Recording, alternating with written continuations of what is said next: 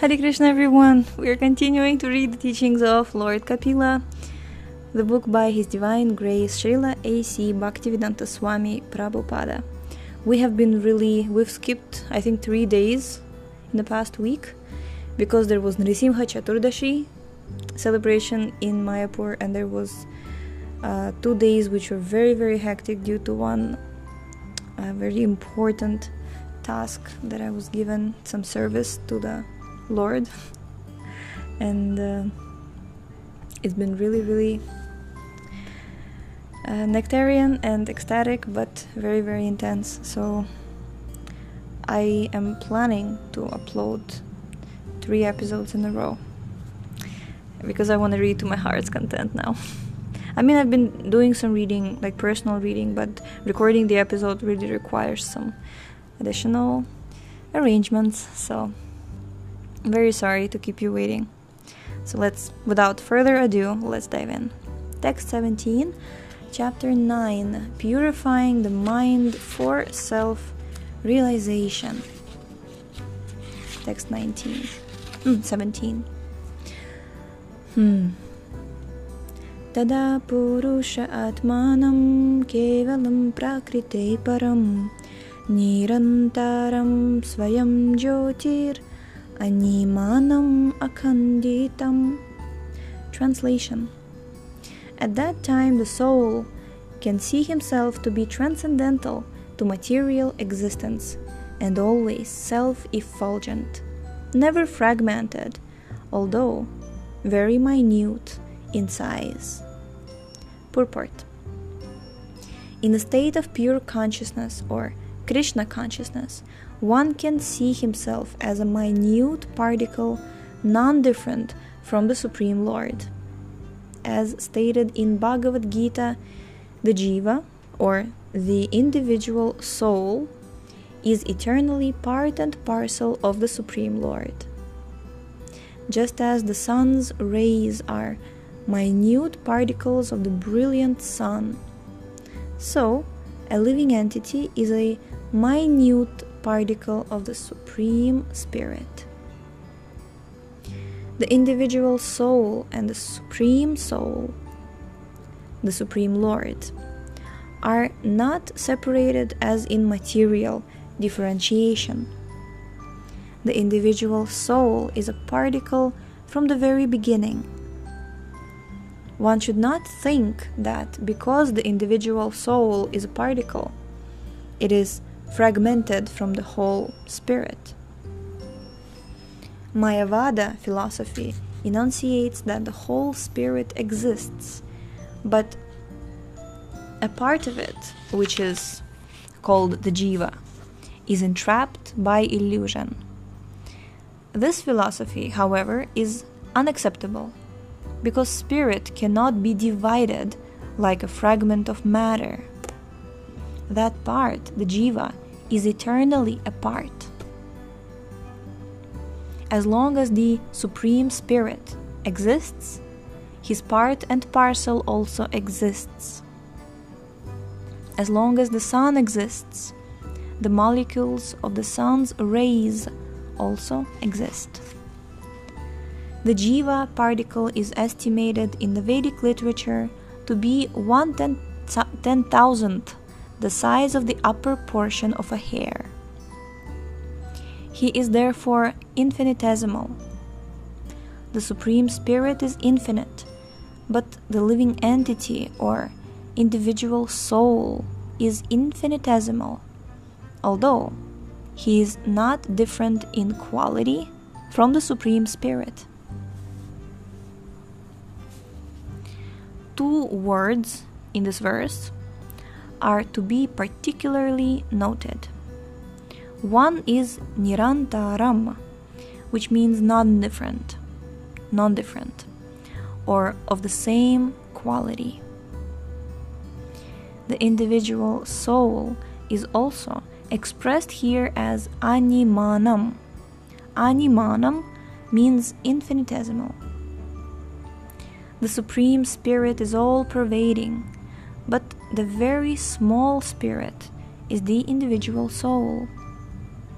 Akhanditam means not exactly fragmented, but constitutionally always infinitesimal. No one can separate the molecular parts of the sunshine from the sun. But at the same time, the molecular part of the sunshine is not as expansive as the sun itself. Similarly, the living entity, by his constitutional position, is qualitatively the same as the Supreme Spirit, but he is infinitesimal. Self realization means seeing one's proper identity as the infinitesimal jiva. At the present moment, we are seeing the body, but this is not our proper identity. We have no vision of the real person occupying the body. The first lesson we receive from Bhagavad Gita 2.13 informs us that the body and the owner of the body are different. When we can understand that we are not the body, that is the beginning of self realization, and that is called the Brahma Bhuta stage. Aham Brahmasmi. I'm not this material body, but spirit soul. And what are the characteristics of the jiva, the soul? First of all, he is animanam, very minute, infinitesimal. We are also jyoti, effulgent, like God, but God is Brahma Jyoti, all pervading and infinite. According to, to the Mayavada philosophy, we are the same as that Brahmajyoti. Mayavadis give the example of a pot and the sky. Outside the pot there is sky, and within the pot there is sky. The separation is only due to the wall of the pot. When the pot is broken, the inside and outside, the inside and the outside become one. However, this example does not properly apply to the soul, as it is described in Bhagavad Gita 2.24. Achedyoyam adahyoyam akledyo shosya evacha nitya sarvagata sthanur achaloyam Sanatana. Quote This individual soul is unbreakable and insoluble and can be neither burned nor dried. He is everlasting, all pervading, unchangeable, immovable, and eternally the same. Unquote. The soul cannot be cut in pieces or segmented. This means that the soul is eternally, perpetually, minute. We are the eternal parts and parcels of Sri Krishna. As Sri Krishna himself states in Bhagavad Gita 15.7 Mamaivam sho jivaloke Jiva Bhuta Sanatana. Quote The living entities in the conditioned world are my eternal, fragmental parts. Unquote. The word Sanatan means eternal, and the word Amsha means particles. God, Krishna, is very great.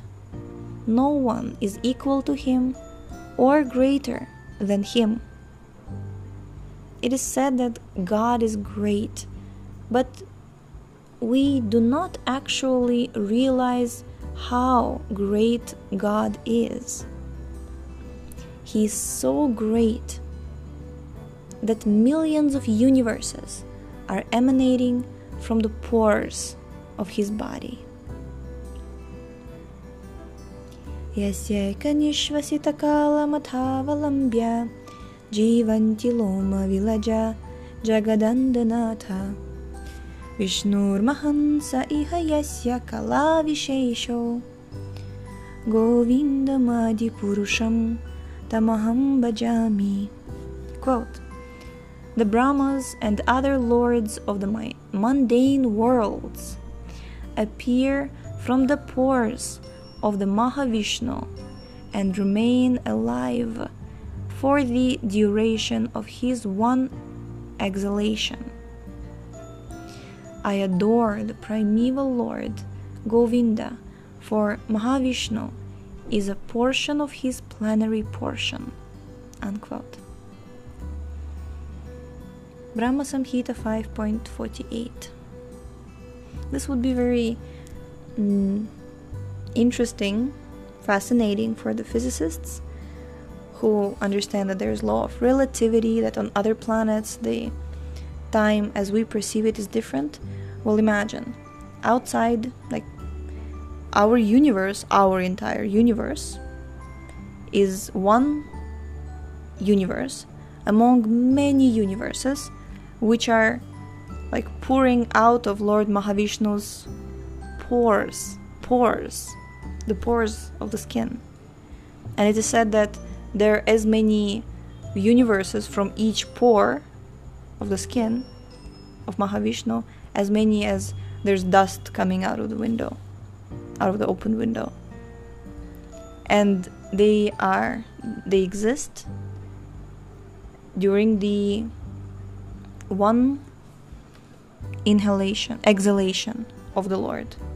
He exhales, the universes come about. Then he inhales, the universes are destroyed, and all the living entities go back into his heart. And then again. You know?